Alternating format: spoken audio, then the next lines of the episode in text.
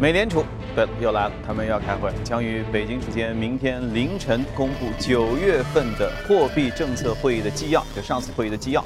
决策者决定将基准利率维持在零点二五到零点五不变。美联储的副主席 Fisher 通过透露说呢，支持和反对该决定的几乎难分伯仲。那么会议纪要可能会揭示，有一些急迫希望加息的官员对主席耶伦所施加的压力是怎样的。那么它的内容或会有助于引导市场对年底前加息可能性的一个预期。根据联邦基金利率期货合约的价格，当前投资者认为十二月加息的概率已经达到了三分之二，而下个月采取行动的概率却不到百分之二十。过去四天，英镑对美元连续在下跌，总计已经下跌了百分之三点六。要知道，这是六月份脱欧以来表现最差的四个交易日。而在过去几个月里，英镑已经出现了剧烈的下滑。但是，一些分析师的预计说，随着退欧谈判等一系列不确定性的推进啊，英镑将会继续下跌。英镑以目前对美元的汇率呢，是一点二二八，呃，从今年年初以来已经下跌超过百分之十六了。英国政府公布的一份文件显示，若英国选择在退欧之后断绝与欧盟的一切贸易活动，那么每年要遭受八百一十一亿美元的损失。哇，好大一个数字！同时，英国国内生产总值也会大幅度的下降。好，再来看一下德国。德国联邦统计局公布的数据显示，德国八月份的出口反弹幅度大于预期，这创下了二零一零年五月份以来最大的一个增幅。同时，进口增长百分之三，这消除了人们对于德国经济增长趋于放缓的一个忧虑。这一数据暗示出口仍将继续推动第三季度预期当中的扩张，所以呢，出口此前趋于疲软，呃，正在失去德国经济主要推动力的传统角色。好，再看一下能源市场。能源市场石油输出国组织秘书长巴尔金多十一号表示说，该组织在寻求稳定石油市场，达成着广泛的共识。他表示，自从欧佩克上月底在阿尔及利亚首都阿尔及利举行了特别会议，达成减产的一个协议之后，形势正在朝着积极的方向在发展当中。这使得就稳定石油市场达成全球共识，比以往的任何时候都有可能性。马尔金诺认为，如果各方共同行动，就可以使市场重新实现平衡；否则将会难以实现石油价格的公平。正在土耳其参加第二十六届世界能源大会的一些国家能源部长将定于今天举行一个非正式的会议，来讨论石油减产问题。据英国《独立报》的消息，英国计划建造首个商业规模的风筝发电站。你没听错，就是放风筝那个风筝发电站。选址呢是在苏格兰，装机容量大约是五百千瓦，预计二零一七年的三月份就能投入运营。这个项目建成之后，将会成为英国第一个，也是全球第二个规模化的风筝的电站。风筝发电的原理呢，其实就是相当于啊。蒸面就风筝的面垂直于气流，它的拉力拖动绳索驱动地面上的卷扬机做功发电，就那根绳儿拉动一个轴。当风筝的平面平行小于气流时候呢，拉力是比较小，卷扬机呢会倒转拉回这个风筝啊，就像我们卷那个滚轮放风筝的时候都会这招。因此，风筝反复做功来可以发电。那相比传统的像高塔呀、风车式的发风力发电机呢，风筝发电能够达到风源持久，而且到强劲的空中，就把风筝放到这个高空当中，效率比较高。此外呢，也不需要像什么叶片呐、涡轮。机啊，或者其他的一些机械设备，建设成本低，而且噪音污染小。哦，不是不知道，如果没风，那些风筝会掉下来吗？和以及这么大的风筝如何放上去，真的想去看一看。好了，浏览完宏观方面数据，我们来看一下隔夜美股收盘之后的表现。隔夜美股，我印象当中，之前一天是跌，昨天是涨，哇，昨天然后就是大跌了。道琼斯指数下跌百分之一点零九，幺八幺二八点六六；纳指下跌百分之一点五四，五二四六点七九；标普下跌百分之一点二四，二幺三六点七三。呃，从美股的角度来说，这可是一个挺大的跌幅哈。我们来听一听驻纽约记者格维尔从纽约发回的报道。你好，格维尔。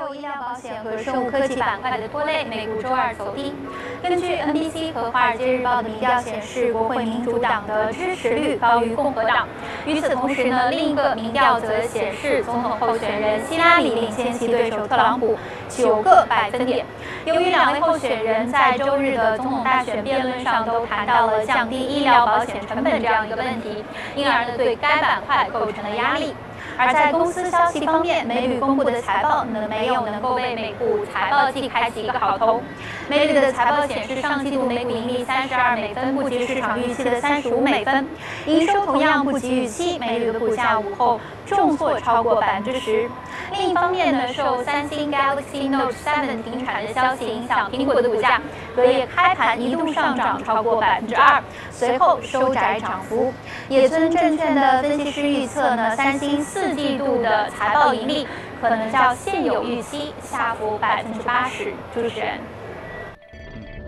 苹果这次真的要笑啊！哎，美股一下子跌这么多，看来还是确实是和格威尔前面在说到的财报季的三季报可能不如预期有关。而且这是一个非常新鲜的事儿，因为昨天才说三季报要拉开帷幕的，今天你看跌成这样，那我们今天就赶紧和嘉宾一起来聊一聊。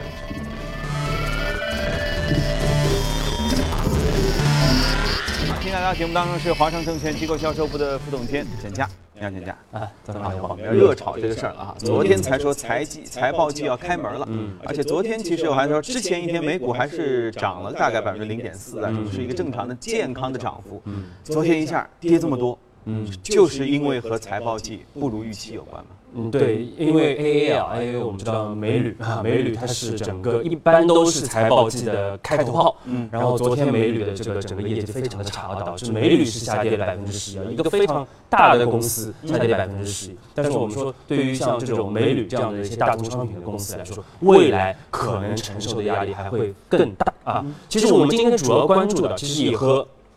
包括大宗商品有非常大的关系啊，包括全球的资产有非常大的关系，就是。我们在其实，在节前的两期节目中啊，我们就已经提示过这样的一个问题啊，也就是说，在 G 二零前后，整个全球范围内各个的主要的这样的一些政策的决定者，也就是各个国家的元首啊，包括他们的央行，它对于啊整个的一个政策的一个导向啊，会出现一个非常大的一个变化啊。那么简单的说，就是。要减少货币政策的这样的一个权重啊，同时增加财政政策的一个权重。嗯，那么这就使得市场我们看到现在慢慢的开始对于全球的一个流动性的拐点的一个担心在快速的一个增加啊，特别是啊。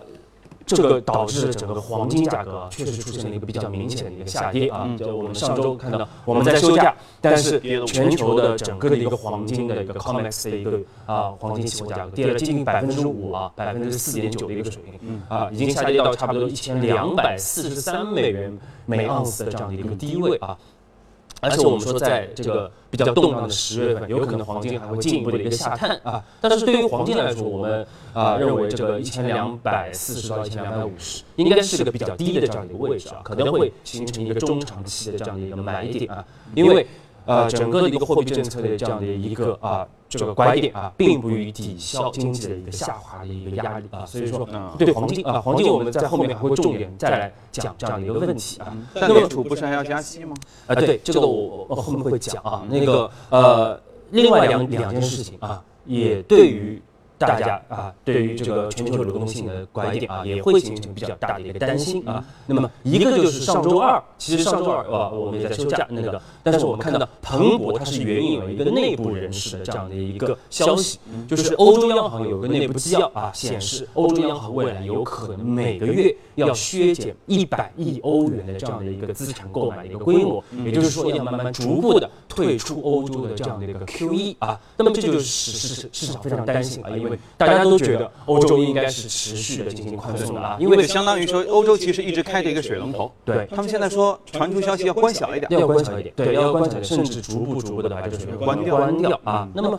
这个这个其实很奇怪啊，因为其实欧洲啊，它并不像美国，可能经济相对来说还是比较表现比较良好的，欧洲其实问题还非常的多啊。那么在这样的一个情况下，它为什么要去续点 QE 啊？其实。呃，我们我们的解读是这样的啊，我们反倒是认为啊，因为其实欧洲央行啊，它对于各个国家的政府的这样的一个啊行为是非常不满意的。也就是说，欧洲央行它其实是创造一个非常好的一个环境，一个窗口期，让你们来进行真经济的改革啊，经济的刺激。但是各我们发觉这个欧洲各国的政府没有采取任何的行动。啊，他们啊停滞不前。那么，欧洲央行的这样一些决策委员会啊，他就希望我们说逐步的开始来关小这个水龙头，可以敲打一下你们，敲打一下你们，让经济出现一些压力啊，出现一些问题，包括整个银行业多出现一些问题，那么来倒逼整个的一个欧洲的这样的一些啊政府啊，包括一些当局能够来采取一些比较积极的这样的一个行动啊。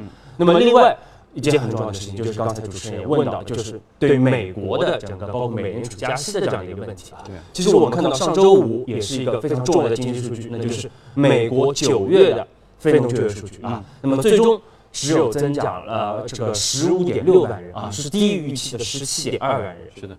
而且失业率进一步上升到了百分之五啊，比预期的百分之四点九还是要来的更差的啊。其实是从百分之四点八的水平，已经逐渐上升到百分之五的水平。那么这个数据看上去好像是啊不及预期的，但是我们看到从市场的角度来说啊，包括美联储费舍尔，费舍尔他认为这是其实表现出来是美国经济处在一个非常理理想的这样的一个状态之下，而且我们看到从市场的这样的一个交易，包括整个呃基金利率期货的这样的一个情况显示，啊市场反而解读为这个对于美联储加息的预期还会进一步的增强啊，因为从这个数据公布之前。对美联储十二月份加息的预期，差不多是百分之五十五的概率。那么目前在这个数据公布之后，已经上升到百分之六十四啊，所以说是这个概率是进一步的一个上升的啊。嗯，所以越来越觉得说今年会加一次息，而且就在十二月份这件事情可能能成型。对，目前来看大概率啊，这个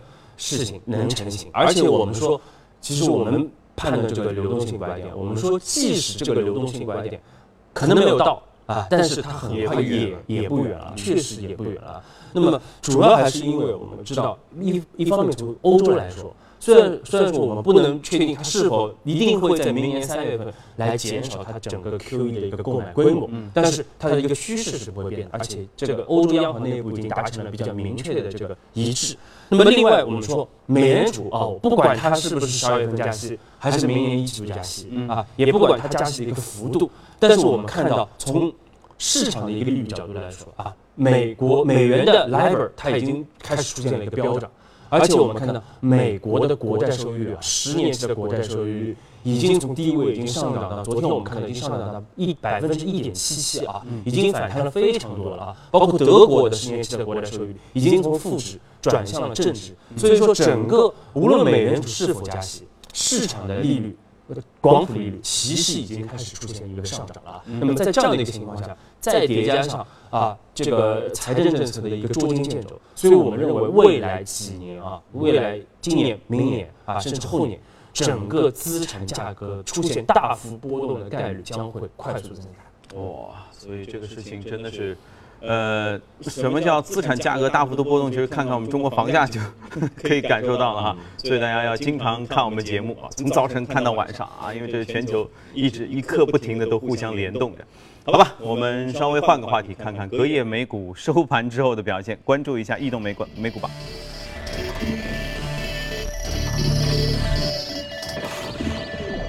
在移动美股榜当中，行业涨幅靠前的化学合成品、食物杂货店啊，还有汽配、啤酒和肉类。在个股方面，医药个股涨幅靠前，然后是投资类的商业软件和化工。今天我们和大家说一下能源方面的一家公司，原油企业啊，上涨百分之六点七。这个 Pangro Pangros 啊，它其实是一家加拿大的公司啊，成立于一九八八年啊。那主要它其实就是在加拿大。来进行这个原油，包括天然气啊，包括页岩气的开采、开发啊、勘探啊。那么它主要的一个产区是在加拿大西部的林德伯格啊。那么这样的一个地区啊，拥有非常丰富的这样的一个原油的一个储备啊。我们看到昨天它它其实是逆势出现上涨啊，因为整个市场的一个走势也不是特别好，包括原油价格其实也在下跌啊。但是它是出现一个逆势上涨了百分之六点七啊。那么主要就是因为市场认为它。马上在这个林德伯格地区开启了这样一个第二期的一个扩产，可以帮助它来。进一步增加它在该地区的这样一个原油的一个储备啊，差不多算下来啊，可能有十亿美元的这样的一个新增的这样的原油的一个储备的一个价值啊，那么相差不多相当于五千五百七十万桶的一个原油的储备，那么进一步来增加它整个的一个原油储备到这个三点一亿桶啊，差不多增加百分之，对公司来说可能要增加百分之二十一的一个原油。它的储备是指挖出来了，还是说只是看名有这些？呃，只要看名就可以了，因为对于这些呃，包括。我们之前也说的很多矿业公司，它可能还没有开采，但是大家会对于它在地下的这样的一些储备会有一定的一个估值啊。所以说，其实原油企业它呃这家公司也是这样啊，因为大家认为它的整个原油储备量会增加，所以。给它的这个股价也会有一定的这样的一个表现啊。那么其实我们说之前啊，其实上周啊有一个非常重要的一个新闻啊，那就是加拿大又发掘了一个差不多有六十亿桶的这样的一个新的一个大型的油田啊。哇，这么大！大型的一个油田啊。那么这样的一些，包括加拿大、包括美国的这样的一些新的油田的一些发掘啊，那么可以我们说来进一步增加。全球的一个原油的一个供给啊，从而来抑制包括欧佩克、包括啊俄罗斯目前推行的这样一个冻产协议所造成的一个原油的这样的一个供给的可能的一个减少啊，从而来抑制。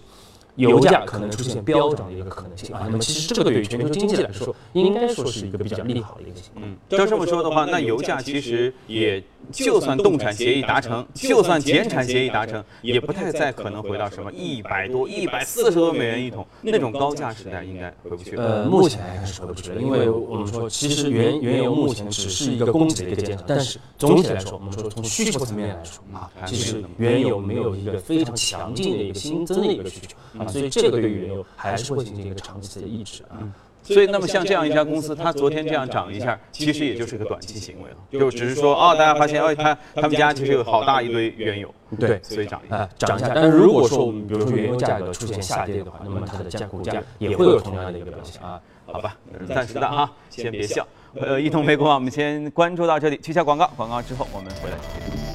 我们接着来关注一组最新的全球公司的资讯。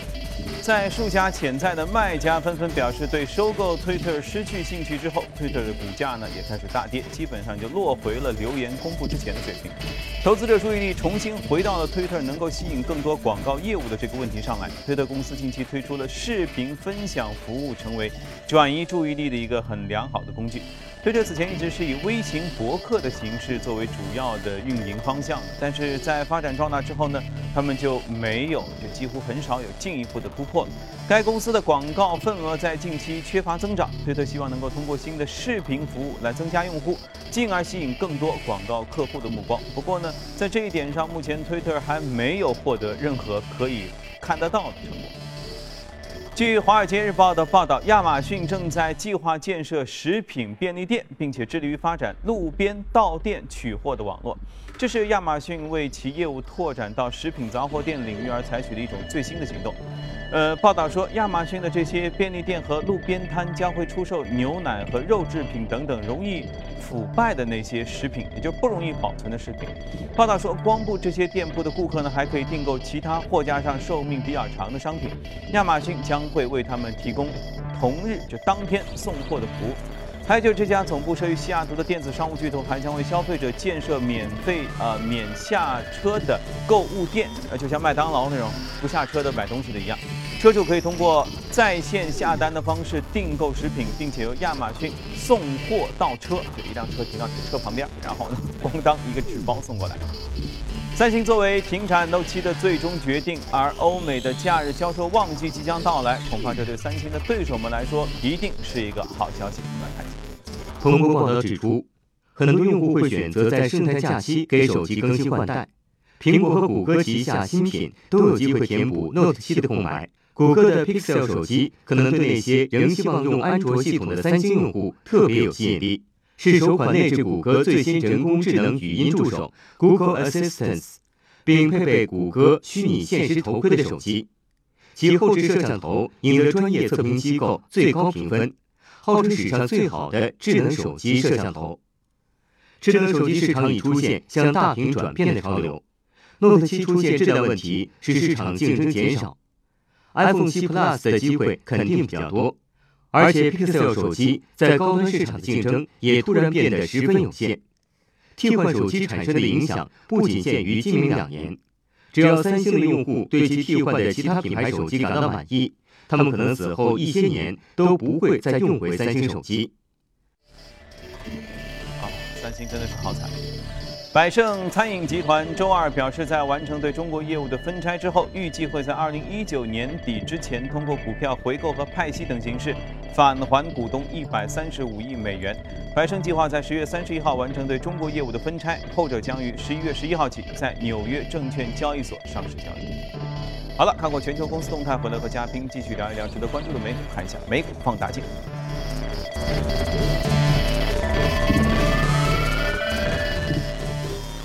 巴里克黄金，哎，黄金好像我印象当中，其实你从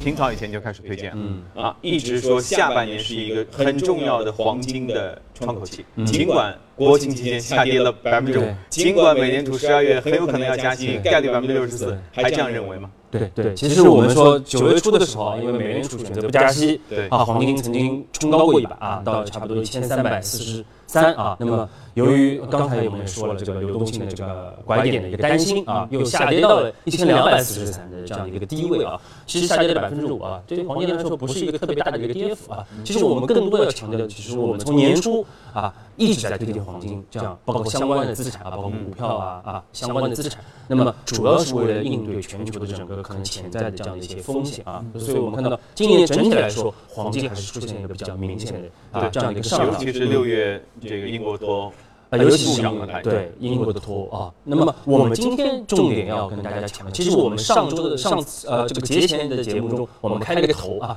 其实就是我们。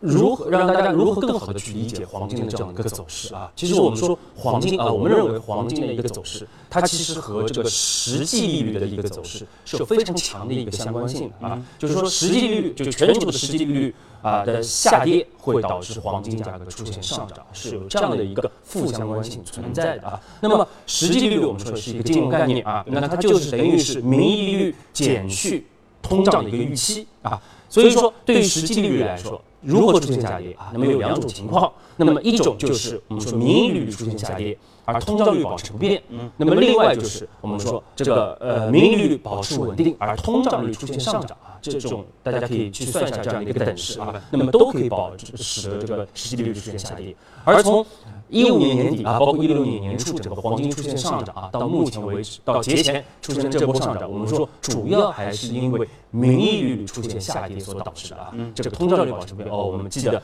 在整个今年，其实我们看到全球的整个的一个，包括国债收益率啊，包括整个各个市场的利率还是持续的出现下跌的啊。但是通胀还保持稳定，所以说这就助长了黄金的一个上涨啊。但是我们说未来。我们判断黄金的一个上涨，更多的有可能会是因为通胀预期的一个再通胀预期的一个起来，导致黄金的这样的一个上涨啊。为什么这么说？首先我们说，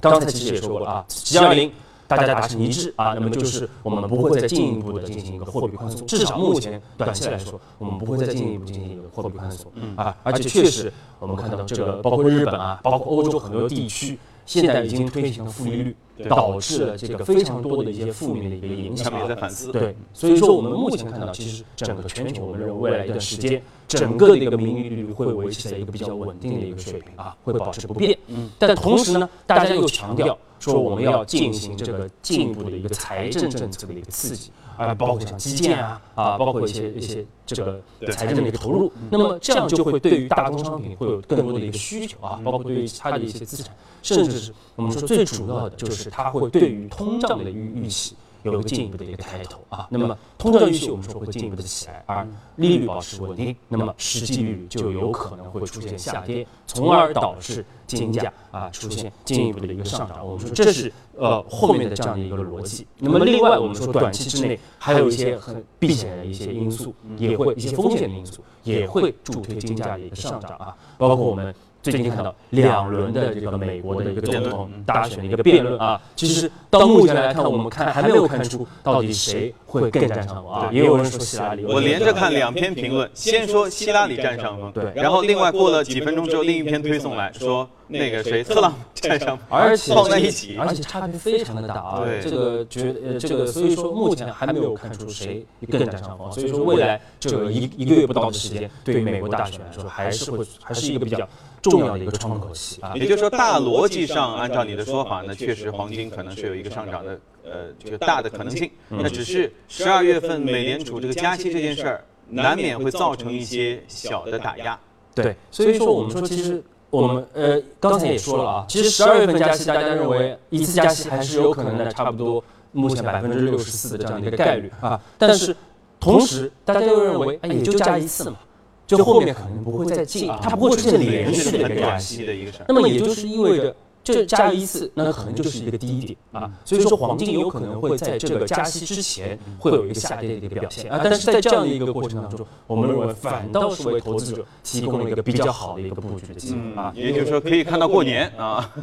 黄金收益标的我们大家为大家罗列出来了啊。这个事儿反正我们还有时间可以慢慢看。然后在八点之前给大家看一个新奇好玩的东西哈。八点零一克的罕见的蓝钻见过吗？我也没见过实物，我们就在片子里看一看吧。苏富比拍卖的一颗，呃，蓝钻，目前这颗艳彩级的钻石正在英国伦敦展出，来看一下。